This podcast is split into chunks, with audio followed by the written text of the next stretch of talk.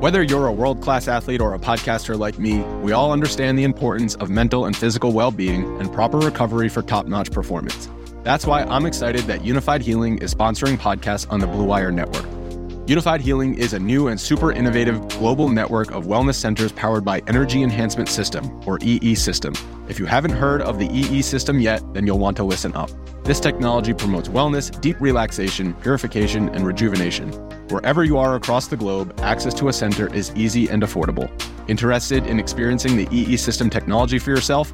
Go to unifydhealing.com slash bluewire to learn more and find a center near you. That's unified, U-N-I-F-Y-D, healing.com slash bluewire. No material or testimonials on the Unifyd Healing website are intended to be viewed as medical advice or a substitute for professional medical advice, diagnosis, or treatment. Always seek the advice of your physician or other qualified healthcare provider with any questions you may have regarding a medical condition or treatment and before undertaking a new healthcare regimen, including EE system. This podcast episode is brought to you by Coors Light. These days, everything is go, go, go. It's nonstop hustle all the time.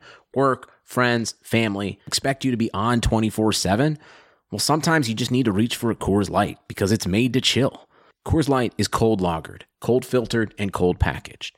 It's as crisp and refreshing as the Colorado Rockies. It is literally made to chill. Coors Light is the one I choose when I need to unwind. So when you want to hit reset, reach for the beer that's made to chill. Get Coors Light in the new look delivered straight to your door with Drizly or Instacart. Celebrate responsibly. Coors Brewing Company, Golden, Colorado. Blue Wire. It's exciting to win money. Back out to Allen. His three-pointer. Bang! Tie game with five seconds remaining. Is there anything you don't gamble on? Uh, not really.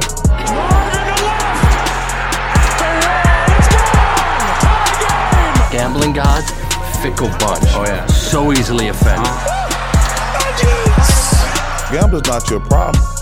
You're just an idiot.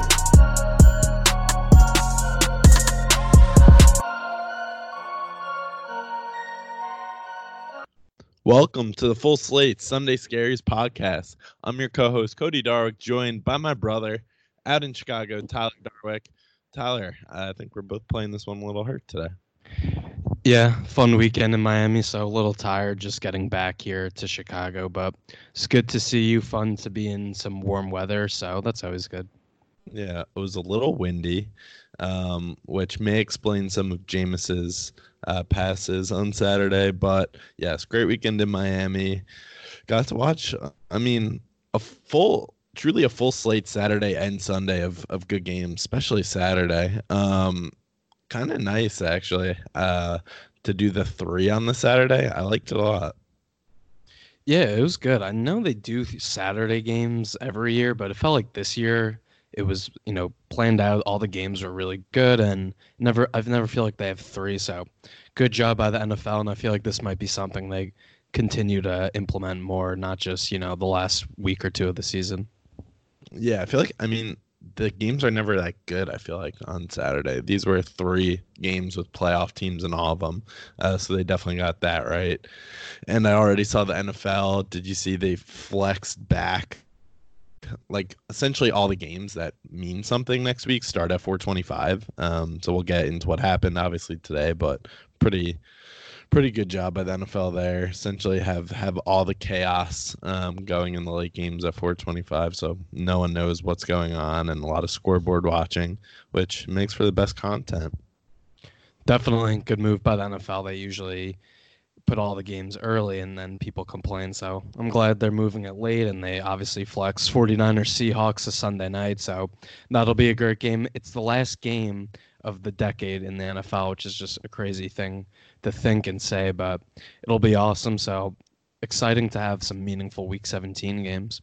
Mm, it's a dramatic last game of the decade, but uh, Tyler, Sunday's scariest moment. I will kick it to you first, since you so bravely just got back from the airport. You're you're a little all over the place, but you're doing this for the listeners, as you as you so so politely reminded me that you had to wait at the airport for an extra hour. You are just annoying me to no end tonight. Um, I mean, you got you got home two hours ago. I just got home, so I don't want to hear you complain about how late it is there. Um, you know, I, I just walked in the door, so oh, you This- you irritate is- me. So Tyler and I we we rotate who ep- who edits which episode. Um, and I texted I texted you Tyler what about 20 minutes ago saying can you edit this one even though it's my turn. You said why can't you do it? I said load management. So LeBron can do it tonight. So can I. I mean, I don't think LeBron's uh, doing load management, but we don't have to get into it. My Sunday scariest moment is fans of tanking teams. So we had two kind of epic tanking games today that you stole mine. uh, eh, we'll we'll play off each other. That's just Perfect. That's great. So the Dolphins and Bengals in Miami, that game went to overtime 38-35. The Dolphins won. And the Giants Redskins game, another NFC East tanking game. Giants won that 41 to 35 in overtime. Just two wild games between awful teams and that's what makes the NFL great. On Sundays, you know, even when it's bad teams, a red these are just two awesome red zone games. I mean, Cincinnati fans had to kind of be super nervous. They're down 22 in the fourth quarter, feeling great. They come back to tie that game. They get the onside kick. Dalton throws a touchdown to Eifert at the end of regulation. They get the two point conversion, go to overtime, and they're they're in a spot today. If they lost, they clinch the number one pick, so they had to be feeling nervous. The Dolphins end up winning in overtime, so Bengals officially have the number one pick. And then the Giants Redskins game. This was just a classic game where you know the players are playing hard. It's exciting. Two young quarterbacks going back and forth, but fans of both teams are praying they lose. And the Giants win, the Redskins lose. So now Giants find themselves tied with Miami, um, and they're four and five. I don't know how that's going to shake out as far as strength of schedule and everything. So those two teams, you have to feel awful because the Dolphins traded away all these guys in hopes to get the number one pick, and the Giants were hoping to get the second pick in Chase Young, and then that, and that feels like that's out the door.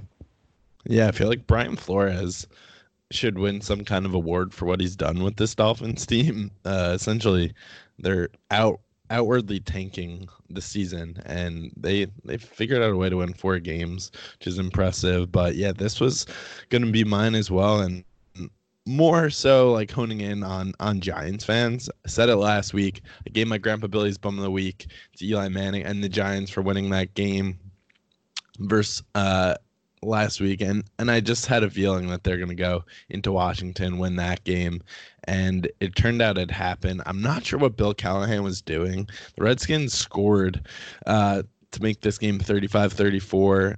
Essentially his time's running out and he doesn't go for two. There's like 20 seconds left. Dude, you're three and twelve. You're three and eleven. You're playing the Giants at home. Just go for two. Go for the win. You already lost Dwayne Haskins. He got hurt. He was out. Case Keenum comes in. He was slinging the rock. Just, just go for two. Why not? But they don't. And the game goes overtime. Giants drive down the field, score. And you know what? Good for Daniel Jones. He had quite the game. Three for three fifty two, five touchdowns. The over in this game was through the roof. That never really had a chance. And then like you said, the Bengals game uh, versus the Dolphins. I saw something on Twitter. Basically, take the under in games where the wind's 20 miles per hour plus. The, the under is significantly uh, the profitable bet, and that game also smashed the over. So, two wild games and like truly like a, a Final Four playing game to the number one uh, overall seed and for tanking. But hey, these teams they they came to play. You got to give them some credit for that. That moment with the Redskins you mentioned where they didn't go for two, you just have to wonder if, you know, Callahan maybe has an earpiece in and Daniel Snyder is, you know, going into him saying, do not go for two here. We need to get the better draft pick. Um, true tanking moment. Yeah, or right, or or go for two and just drop some like dumb play, like throw a fade route. That's not gonna work. Just do that. Yeah, I mean, Case Keenum came in and played well, so maybe you don't have faith in him there. But you know, the players play hard, but then you think, do the coaches are they incentivized to tank? I mean, Bill Callahan's just an interim; he's not gonna get extended most likely or hired full time. But something you think about. Good game for Daniel Jones. Saquon had his first awesome game of the year. Um, so these will inflate his stats for the season, and then Um, you know, if you were lucky enough to have him in your fantasy league and you made the finals, good for you, but probably disappointed everyone this year. Um, and then, yeah, I mean, I don't, I feel bad for the Giants fans. They wanted Chase Young this whole time, race for Chase. It looked like they were squarely in position to get that that number two pick, but now they're out four or five. I don't think it's gonna be possible. So my heart really breaks for the Giants fans. And just looking at looking at the standings, it's shocking. The Lions have the third pick right now. Um, this what they started the year three and three and two, right? They were And like they were- two, two, and one. No, they were. I think they were. They were three zero and one, or, or no, they weren't. But they were. They, you know, they they started the season well. they were They've lost. They were two, zero, and one. Yeah. Then they lost three in a row, but they almost beat the Chiefs at home. I remember that game. They covered. Yeah, and they almost beat the the Packers. The like they had a couple. They yeah. had a couple games there. I know Stafford got hurt, but they announced that Patricia and Bob Quinn, their GM, are coming back next year. Move makes absolutely no sense to me. Stafford getting hurt is, you know, obviously terrible, and that's going to tank your season. But Matt Patricia is a defensive coach, and the defense is terrible, one of the worst in the NFL. So I don't understand what the Lions are doing there. So on a Sunday where you know there are obviously a lot of games that have playoff implications, we'll talk about. Great day of tanking games and just all around excitement. kind of a tough weekend for you actually because the lions come out and they say hey we're going to give matt patricia another year the results have to be better um, and also in jacksonville uh, tommy coughlin gets canned but uh, doug marrone gets the vote of confidence that he'll likely be back in 2020 We'll So- we'll see what we'll see what happens Okay. there. Okay. I just I just want to uh make sure you're managing your expectations here. But we're gonna change it up. Normally we do lock of the week recap, get to or sorry, Sunday scariest moments, and then get to some of the premier games. But since both of our lock of the weeks were some of the premier games, we're gonna get to those up front. Tyler, we'll go in chronological order here, and also since you're a loser of of two in a row, I'll be polite and uh, I'll let you get started here.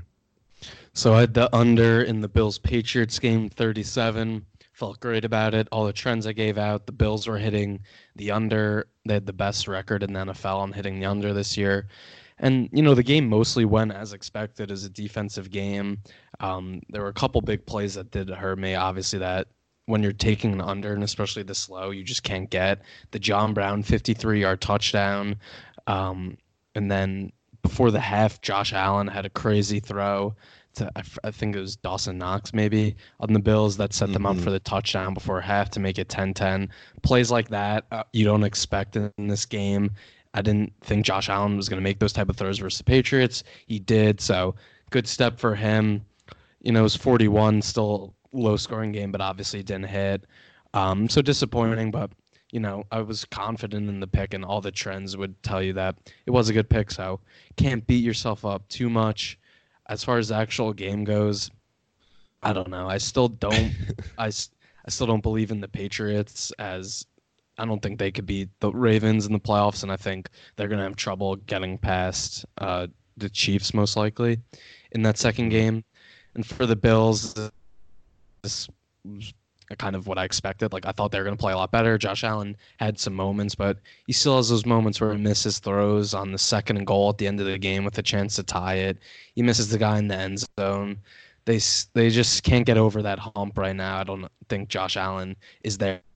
Um, yeah, I think this Bills team, we, I mean, they had a real chance at the end of the game to win it on their second and goal play. Josh Allen had the tight end open. He just overthrows him, and and that's kind of the story. But I mean, he did only he completed 13 to 26 passes, 208 yards, two touchdowns, but definitely made some like big time throws on that last drive, and even on the QB sneak where he initially gets stuffed, like a, a shifty move by him to figure out a way to get the yard uh, creatively. But I agree. I don't think this this game tells us anything we didn't know about either team. Like the Bills defense is solid. They they did well, but the Patriots at the end of the day, they their offense finally did show up.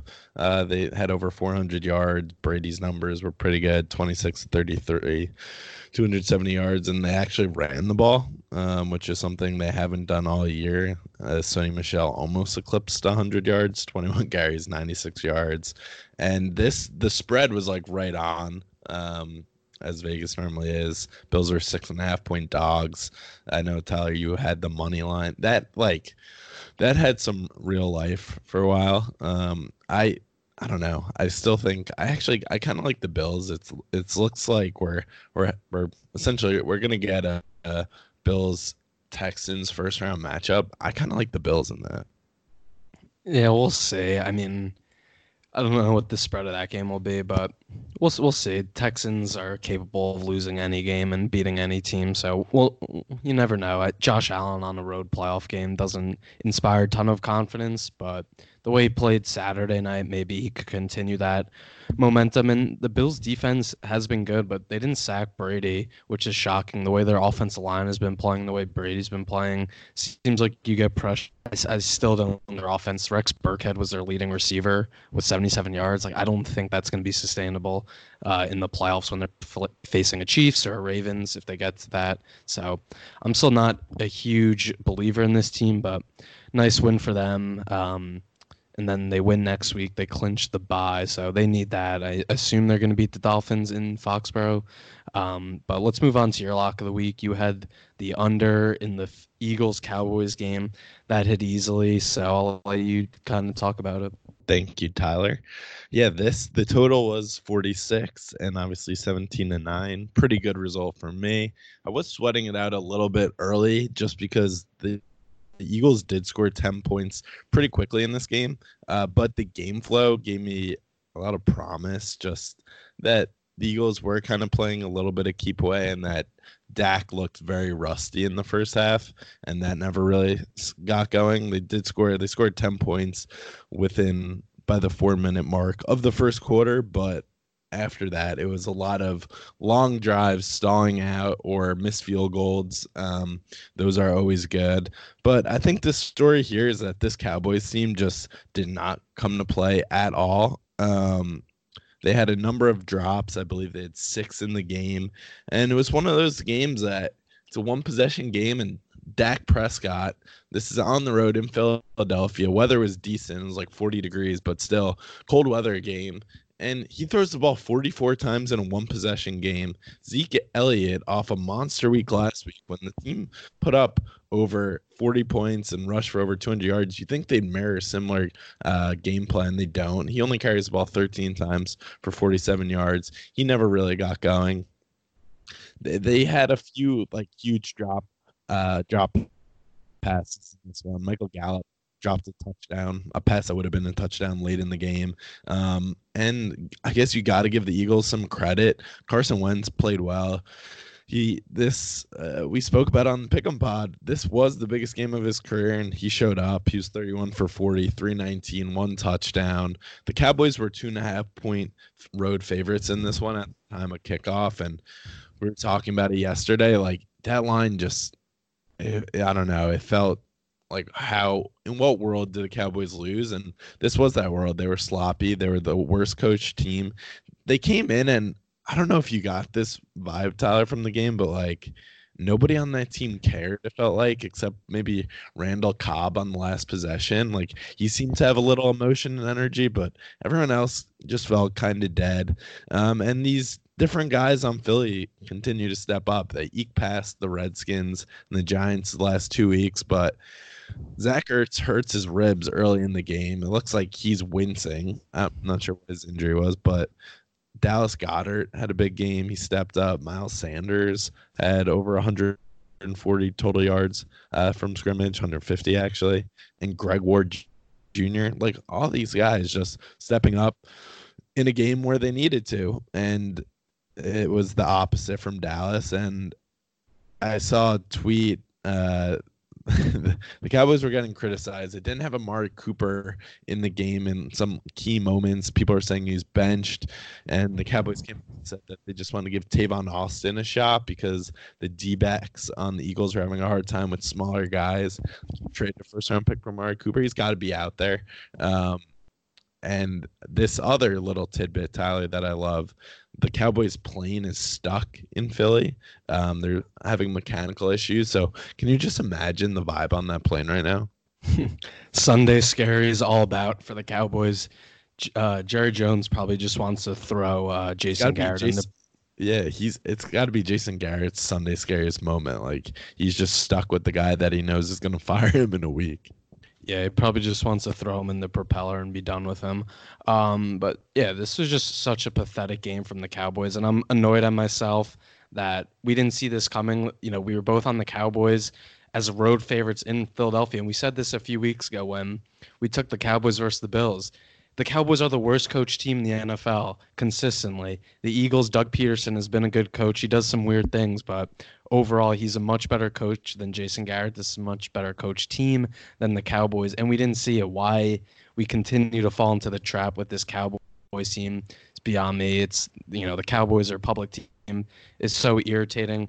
I was watching the game on the plane, and I noticed Amari Cooper is on the bench, and his demeanor is terrible. He just I, I know he get benched. He's probably upset, but he just looks like he doesn't care, and he didn't play well at all. Four catches, 24 yards. He didn't show up. Michael Gallup did have a nice game, five catches, 98 yards, but he dropped so many passes. You mentioned he dropped that huge play at the end of the game. And then when they had the second and five at the end of the game, that gets sacked. Like you can run the ball in that scenario. You still have your timeouts. You need a touchdown and two to uh, tie the game. Like you could run the ball. There was more than enough time. That made no sense. The game plan sucked, typical of the Cowboys. So I'm just so frustrated. I bet on this team today, and it just played out as you would expect. They're terribly coached. You know, Jason Garrett has lost the locker room this year finally, and they just come out uninspired. That's what we see. And from the Eagle side, Carson Wentz played well. You have to tip your cap to him. The receivers are ravaged by injury, and he continues to, you know, play better with these, you know, lower tier guys you never hear of. Miles Sanders has stepped up, so good for the Eagles. They clearly wanted the game more. If you just watched it, they played harder and they deserved it. And the Cowboys, I'm so tired of it because they're like the lead story on ESPN and Fox Sports every week, and they shouldn't be talked about. They're a terrible team. They continue to be, and they have been for the last 20 years. Yeah, it's the Cowboys are just a fantasy football team that looks good on paper. Everyone owns all their guys and starts most of them week in, week out. So we all think that they're better than they actually are, but the talent's there, but the coaching is just totally missing. And it seems like the heart is just like sucked out of that team. Um, and I mean, they got off to the 3 0 start. They were destroying everyone. It was looking like they were a legitimate uh, contender, but looking back on it, a knock on it was their uh, their schedule was light at the beginning, but I mean they they dismantled some bad teams in the NFL, which is what good teams do. And then I mean you can't win the first three and then go on to lose. What is this? Four of the last twelve. They've won four of the last twelve, so it's Jason Garrett's time is up, um, which is a little sad. Um, he is he does create these great moments like this, like benching Mark Cooper for Tavon Austin in a pivotal game where uh, Zeke comes out on a drive where they're they're moving the ball, they're in Philly's possess Philly's territory. I think Zeke maybe had some kind of head or neck injury, kind of hit his head.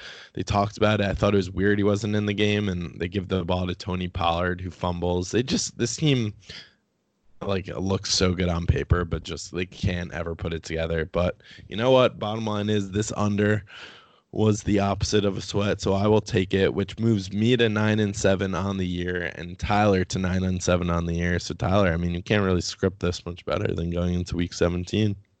Yeah, it'll be exciting and like the Tony Pollard fumble, just bad teams make bad mistakes like that. Badly coached teams do that. Who are the people it, I think it's in London, like the guards who just stand out there and they don't like react to anything. What, what's what are they called? Um, you know what I'm um, talking about? Yeah, I know what you're talking about. I don't know the names though. But like that's what Jason Garrett is. I was watching the statue. Nickname, his, his nickname's a clapper. He doesn't show any emotion. He doesn't move. He just stands there, and it's so frustrating when you're rooting for them, and he's not like doing anything. And he's the head coach. They had the fourth and one in the fourth quarter with like 13 minutes ago they don't go for that. Okay. Really didn't make sense to me. They punt. They end up stopping the Eagles. They get the ball back, and then they go for it on fourth and nine. I mean, they ended up converting it, but it's just like yeah. there's no rhyme or reason to anything they do. They're so pathetic. I mean, Dak, you can't trust him to throw the ball 44 times in the game. Like, I don't know if he's worth the contract they're probably going to give him, but again, I think it falls a ton on the coaching staff. Like if they had a competent coach in there who knew how to coach football and motivate people, I think Dak would be a lot better. So we'll see. I'm I'm hoping Garrett gets fired. I mean, I don't see how he survives after this. Missing the playoffs this year is so disappointing for them. But before we take a quick break, let's talk about the Rams 49ers game. We were watching this together, um, so that's always a treat. The 49ers won 34 to 31. Thrilling game. Um, thrilling bar. Thrilling bar. Mike's shout out Miami. Um, so that was fun. But yeah, 49ers get a, a much needed win in this game. Um, they pulled it out late. Jimmy G was very up and down, but when it matters, he made big plays, and that's what you want out of your quarterback. Um, but for me, the biggest takeaway from this game, which continues to be a concern, is the defense. They've had a lot of injuries, and it is a reason they have fallen off. But also, every team has injuries, so you don't want to make a huge excuse out of it. They showed the stat. Uh, the first 12 weeks of the season, they led the NFL in sacks. The last four or five, they're you know bottom of the league, and they didn't sack Goff. So I think the 49ers are going to have to make an adjustment. Teams have started to catch on to what they're doing, and as the injuries have piled up, they've slowed down a little bit. So that's what is the bigger takeaway from this game for me. I thought their defense was going to play well in this game after the Atlanta game, and they kind of came out and got punched in the face pretty quickly. Mm-hmm. Yeah, I think they definitely need Dee Ford back. But bottom line was this was a game they had to win to basically continue to control their own destiny. They have to go on a five game winning streak to win the Super Bowl, and now it's four. So that's really what matters here. But I mean, this Rams team is so Jekyll and Hyde. Like they looked great on a lot of drives in this game. Jared Goff was like, I mean, McVay had a great game plan early in this game where he was running him around, essentially rolling him out anytime he had to pass the ball. And then 49ers finally caught on a little bit and kept him in the pocket, but his numbers were still really solid. But this game, the first half kind of reminded me of uh, the New Orleans first half, where you look up and you're like, how are the 49ers winning? Uh, but they were up at the end of the first half. Basically, Fred Warner is a huge pick six on just a bad play by Jared Goff, but that was massive. Um, because the 49ers were down 21 to 10. Mostert scores right before the two minute warning on a 16 yard run and then Fred Warner has a pick six before the two before the second sorry before the first half is over. So it's a huge swing there but the Rams didn't back down either. Uh, I mean they're playing for their playoff lives. Kupp had a nice touchdown but bottom line is like you said Jimmy G has just been clutch this year. The guy he can look terrible at times through like through a couple of uh, questionable passes. Got happy feet a couple times in the pocket against. Let's let's not forget Aaron Donald and this Rams defensive front is dominant. Um, so it is against one of the best in the league. But he came to play when it mattered. They convert a couple of massive third and 16s on the last drive his last throw to Emmanuel Sanders was pretty awesome under pressure. And I mean, they're six and a half point favorites in this one. Um, they end up covering covering our T's, and the over was smashed pretty pretty early in this one. I think the over under was 40, 44 and a half. Um, so again, big win, and it gives the NFL exactly what they want, which is next week's Sunday night football game, prime time everything is online uh, for the 49ers, whether home field or not. And the crazy thing is, Tyler, I saw on Twitter, the 49ers can technically still get the sixth seed, I think, if they lose next week and the Vikings win out. So there's the NFC is just so stacked. Then you look at the AFC and you have this mish mosh moshing pit of just terrible teams vying for the sixth seed. I mean, I guess Titans are okay, but it's just Jekyll and Hyde. Yeah, I don't want to. I don't want to think about that scenario if the 49ers drop uh, next week. But it's it's a huge game. The NFL got what they want, so it'll be exciting. And I'm going to continue to say George Kittle. He should be considered in the MVP. They're, I mean, Lamar has sewn it up at this point. He's going to win, but I think Kittle and Michael Thomas have to be like the two other guys that are in the MVP non quarterbacks. Those two guys are so valuable to their team. 49ers offense was doing nothing, and the second half, and then Shanahan dro- dials up a play action, gets the ball to Kittle. He has a big gain, and then he has the touchdown. Jimmy G made a nice scramble, and Kittle came back to it. So just the plays he makes and then the run blocking like he's incredible he gets their offense going when it is it's in a rut so he had another nice game um so hopefully he gets some consideration there and like we said next week is huge but let's take a quick break and when we come back we'll touch on a couple other games and then give out our grandpa billy's bum of the week all right, Cody, let's move on to the Texans Bucks game. Just an, another all time Jameis game. He had four interceptions in this one. And as Bill Simmons pointed out a few weeks ago, the 30 30 season for him is still alive. He's at 30 touchdowns. Now he's at 28 interceptions. So he, he only needs to throw two next week for the first ever 30 30 season. Absolutely incredible. And what I love about this whole thing is, you know, t- Twitter, there's obviously always a lot of fighting on, and people are always very decisive on what side they're on. It feels like with this Jameis thing, everyone's on the same page where it's so entertaining, it's so fun, it's such a roller coaster. Everyone's on when he throws the first pick, the timing of it, the lines of the books are putting out for Jameis to throw an interception. are just insane. On our book is minus 285 this week.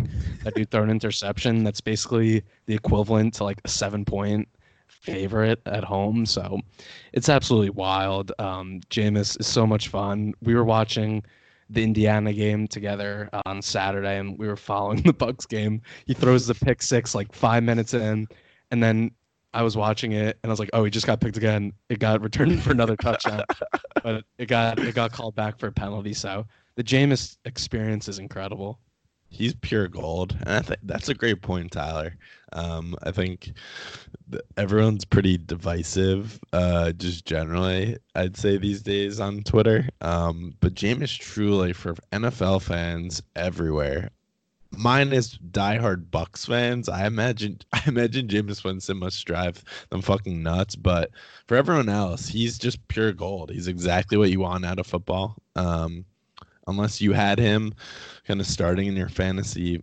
final. It's just so so entertaining. I am disappointed that that game didn't hit the over. It's 50. It's the first time I've I mushed it. I think they hit nine or ten in a row, and I bet on it. Knows that, but um, his numbers are insane. He's leading the NFL in passing. He's thrown for over 4,900 yards. He's second in the NFL in touchdowns, and then, and then, he's 31st in the NFL in interceptions, which is essentially last with 28. And I'm just looking at his profile on ESPN, and the wait, first wait, thing that, he, he has to lead. He has to lead. He has to have the most interceptions. You mean? Yeah, yeah. It's it's yeah. sorted based on like you you don't want to be one, or you do want to be one in this ranking. Um, but ESPN basically queues up latest videos. Um, and it's Jameis at the press conference, and the quote of the video, the title is just "When I don't turn the football over, I'll be a great quarterback." I just you gotta love it. We're on year what five of this. Um, every year, it's it's the same nonsense. The Bucks said that they'd bring him back. Uh, it seems like before the game, and you know what? I hope we just continue to get more and more starts out of him. It was looking last year. There were times where, where it was unclear whether he was going to continue to be a starter in the NFL, but the talent is definitely there, and and um, I feel like we're kind of a few years ahead of this, Tyler. Like year t- year two of Jameis, where like he's he's so fun to watch and bet on, um, and it, I mean the entire world is taken by storm now because he's taken this to a whole other level. Yeah, he's only gotten like better at his entertainment value. Like he I guess you would say he is having a good season, right? I mean, mine like the turnovers are a killer, but the Bucks are but seven he, and eight. But when he doesn't turn the football over, I'll be, he will be a great quarterback. That's true. If I hit every three pointer, I'd be in the NBA. But yes, exactly. can't, can't, can't, can't get what you want. But I mean, they're seven and eight, and how many games has he killed them in with these interceptions? The 49er game that opened the season, he threw two pick sixes in that game. This game, he kills them. So it has to drive Bruce Arians crazy. And they announced he came. they're going to bring him back. I mean, they're probably regretting that announcement. And I think he's going to easily get the two interceptions next week because the thing is Godwin's out, Mike Evans is out, so now he's playing with these you know second tier receivers, and he's going to continue to force the same throws he made to those guys, and you know Mike Evans and Godwin, who are both top ten receivers, they can make some great plays on the ball and avoid the interceptions. You're not going to get the same thing with these guys, so I'm excited for Jameis, and I hope they they acknowledge it at the game or give him some sort of trophy. So yeah. I love it. I love if not, him. If not, he'll be sh- he'll be showered on the Twitter streets. If not, yeah, it'll be like when Brees broke the record uh, last week. It'll be similar action at the game. But let's touch on the Saints Titans game quickly uh, before we move on to our Grandpa Billy's Bum of the Week. The Saints won 38 28. Um, impressive game for the Saints. They went down 14 nothing quickly, and it felt like this was going to be one of those Titans games that just drives me crazy. And it did early on. They had a reverse touchdown for AJ Brown, so that's your BS Titans touchdown out of the way. But Saints fought back and played well. Um, Kamara had his first big game of the year, or first big game in a while, I'd say over 100 total yards, six catches, two touchdowns. So if they could get him going, going into the playoffs, that's huge. So big win for the Saints and the Titans. They will lose, which is disappointing, but you know they came into today tied, same record as the Steelers. The Steelers lost, the Titans lost, and now the Titans are the sixth seed right now, and they control their own fate. So it's weird the way that works, the tiebreakers. So not the end of the world for them, but they had some chances here to win this game. Yeah, the game really, like you said, didn't mean anything for them, but they played well. Um, all in all, they the Saints just hit you with an offensive barrage in the second half. They put up 28 points, and you briefly mentioned it earlier. Michael Thomas has just been insane this year. He had 12 catches, 136 yards, one touchdown, and it's just an every week thing. He broke uh, Marvin Harrison's reception record for a single season. Um, so this, I mean, this Saints team, they went on the road. They proved they could do it in an outdoor venue. And bottom line is like, if their their game will travel, just because now it's less so. I feel feel like relying on Drew Brees in the passing game when you have Alvin Kamara and Latavius Murray. I think they can lean on that more in the playoffs. Um, so, it, I mean, yeah, the the public was all over the Saints in this game, including yourself, Tyler, and it did have all the makings early of just being a classic Titans game, even without Derrick Henry. Um, but I mean, it. Bottom line is we're set up here for a wild week 17 uh, for this sixth seed in the AFC. We have four teams in the picture, including still the Oakland Raiders, which RIP to my wins under bet. Thought that had legs, but then enter the Los Angeles Chargers, the most, the most pathetic team in the NFL. Um, but I don't know. I think the Titans are like weirdly entertaining. So I guess I do hope they get the sixth seed. Yeah, I think out of all the teams I mean, if we're ranking it, I think I want the Raiders to get in just because that would be insane the way they have to get in. It's it's not out of the realm of possibility. So the scenario they get in next week, they have to win their game versus Denver. The Ravens have to beat the Steelers, which I guess will be tough because I feel like the Ravens will probably rest a lot of guys. Texans have to beat the Titans, and the Colts beat the Jaguars. So it's not insane. I feel like we've had crazier things happen. So I'd love to see the Raiders get in after that, the Titans Titans Chiefs would probably be a, pretty good game, and I'm so done with the Steelers. They're terrible. Um, but quickly on Michael Thomas, I mean, he breaks some Marvin Harrison's record. He's incredible. I feel like he's still kind of underrated as the best receiver in the NFL. I've had him on fantasy the last two years, and he's so reliable. Nice. Yeah, haven't won any t- haven't won any titles with him, but I have a lot of fun having him on my team. He's incredible. Um, you know, when the best receiver in the NFL is talked about. I feel like everyone always says Julio, Odell, AB when he's still in the league. Michael Thomas has consistently been the best receiver the last couple years. And the crazy thing is they don't have like a great number two receiver. Kamara, the backfield is very good, but you know, lining up across from him has been like Tre'Quan Smith, Ted Ginn, Taysom Hill. And the other team knows the ball's going to him and he still gets open and still finds ways to make plays. So he's incredible. Um, just an awesome season for him. But let's move on to our Grandpa Billy's Bum of the Week. Cody, you could go first. Uh, thank you, Tyler. So we already briefly spoke about it, but someone has to give Jason Garrett their Grandpa Billy's Bum of the Week. I feel like the award's kind of made for people like him at this point to describe how poorly that team's effort was in Philly today with their entire season on the line. I know they technically still have a chance next week, but that team's dead and it's it was just so pathetic. I'm excited to see what the line is for the Redskins Cowboys game next week because I feel like the Redskins could be a good play. I feel like that team is going to be so deflated. Um, and Garrett, you mentioned it, just a lifeless look on the sideline. Um, no real energy. Seems like he aspires inspires absolutely no one, and this team is just sick of him at this point. And I, I just don't know how you go into a must win game after scoring over 40 against a Rams defense that I would say is better than this Eagles defense. And then you go into Philly and lay an absolute dud like this. So a lot of that's on him. Dak, I wanted to see more out of him just because I think at time he really does show flashes, but he missed a lot of open guys in this game. Um, and I think this we've got one more game with Jason Garrett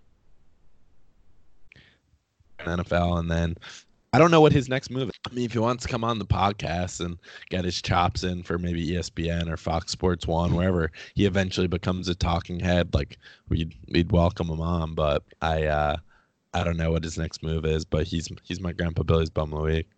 I don't know how he would go on to an ESPN or Fox Sports because he's been so criticized and so made fun of all these years. Like he's going to go on to ESPN and be respected in that room when he talks about you know coaching in the NFL.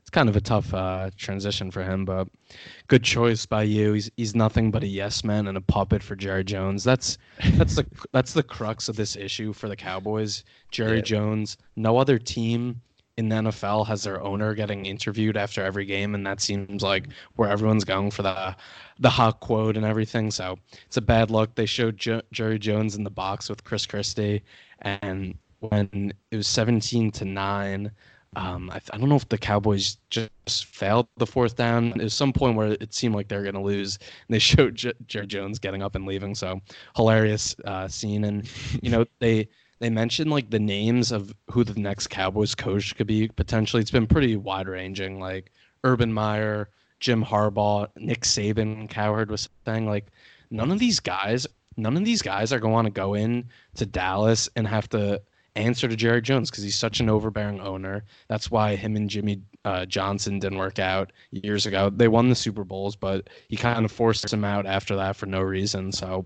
it's they're gonna have a hard time filling that role until Jerry Jones takes that step back. Which why would he change? He's the way he is. He's in yeah. his seventies, eighties. He's not changing at this point. J- Jerry's in win now mode um, because he's getting up there, and he quite frankly, I think he's he just wants one more uh, before before he kicks the can, and the team had this team has talent, uh, so he he needs to find a head coach that can come in there and do something. That's a good point you have though. We spoke about it. I mean, we joked about it last year. What does Jason Garrett have on Jerry Jones? That's still kind of in play here. Um, so we'll see how bad the uh, the blackmail actually is. But I think I think he's on his last legs. But good run by him. Not really, but entertaining nonetheless. Tyler, who's your Grandpa Billy's bum of the week? So my Grandpa Billy's bum of the week going over to another coach who's just incompetent, uh, Freddie Kitchens. The Browns, they're just such a comedy of errors. We were watching the game in the airport together. They had a first and goal. Uh, Baker makes a really nice pass, gets them down to the one. They were down, I think, 15 at this. Yeah, they're down 15 at this point. First and goal, you have Nick Chubb, one of the best running backs in the NFL, Kareem Hunt, and they just throw it like a quick screen or a quick slant, incomplete. And then they get to fourth down. They don't get it, but there's a penalty on the Ravens, so they get a new set of downs. They end up scoring. So the Browns' red zone offense continue has just been a train wreck all season. But they did score. They're down nine with eight minutes left in the game. So at this point, they go for two, which makes no sense. They don't get it. Now they're down two possessions. People be like, oh, the analytics you give yourself. If you get the two, then you could go for the two again and win. But at this point, with eight minutes left in the game, in a game where your offense isn't moving the ball well, you need to be as close as you possibly can. So in that scenario, you have to kick the extra point to make it a one possession game. They don't get it. And then Odell, I don't know if you saw this, Cody, after the the play is screaming at Freddie Kitchens um, on the sideline. So everything's okay in Cleveland. They said they're not going to trade Odell in the offseason. The Giants said the same thing and they ended up trading him. So I wouldn't rule that out. This Browns season has just been an absolute dumpster fire. And Freddie Kitchens just continues to mind boggle me with his play calling and then decision making. He's just not fit to be a head coach. It's as simple as that. Was Hue Jackson better? I don't know. I mean, Hue Jackson. The they thing had less talent. This this team's pretty good on paper. The thing with uh, Hue Jackson is he'd been around for so long. Like that's why he's so, you know, pathetic. He's pretty veteran coach. Like Freddie Kitchens, this is his first year. Maybe he gets better. I don't see that happening. So I'll give him some of that, you know, inexperience. And this team is just absolutely out of control with the personalities. So they're going to need to bring in. I mean, I don't know if they're going to get rid of him after one year. I think they should because the team does has have some talent, and Baker Mayfield has taken such a huge step back in his sophomore year. Like you can't continue to waste his development when, especially when you took him number one. If Freddie Kitchens is going to continue to coach like this, you need to get you know Ron Rivera, Mike McCarthy type guy in there, but. We'll see, uh, but Freddie Kitchens is my bum the week. When they went for two, I was just it was, it's hysterical. They're they're just so stupid. It's that team has been nonstop entertainment. And going into the game today, I mean, they went up six nothing, and they theoretically had a shot to make the playoffs. Um, they needed about 82 different things to happen. Um, but obviously, if you lose the, the game today, nothing else matters. And on the other side of the ball, Baltimore locks up home field. Good for them. They continue to roll. Um, but yeah, these the coaches continue to be uh, sources of nonstop content on a week in week out basis. There's no there's no way he's coming back, right? Freddie Kitchens. I don't I don't know. I feel like they're you know fire guy after one year. That's a bad look, but in my opinion, I mean you know this. I think most every coach should probably be fired at some point, but there's no reason to hold on to him. When the just the season has gone this way, it's been so terrible. The outbursts on the sidelines, John Dorsey is good GM. He's brought in talent. He has to swallow his pride, admit he made a mistake with the Freddie Kitchens hire because his team has talent. The AFC is you know weaker. We look, look at the wild card. There's no reason the Browns shouldn't be in that discussion. Um, so I think you have to get a veteran coach in there who could control locker room, who could help develop Baker, and you know salvage what this team has um, and turn around the, the fortune of this franchise because they were in the game for most of it. I didn't think Baltimore played amazing, but just the coaching and just the personalities, it's it's not working. No, no, and I mean they they were covering for a lot of the game, but ultimately Baltimore scores a touchdown late in the fourth, so they win and get the cover. Um, so good for them. But yeah, Tyler, I think this this wraps up a late Sunday edition of the Week 16 Sunday Scaries Pod. And wow, we only have one more regular season week. Time flies when you're picking winners. Oh, side note, Tyler. Guess you didn't congratulate me, but this is going to be my third straight week up. Congrats to you. Um, Thank you. So we'll be back this week with the Pick'em Pod previewing the Week 17 games.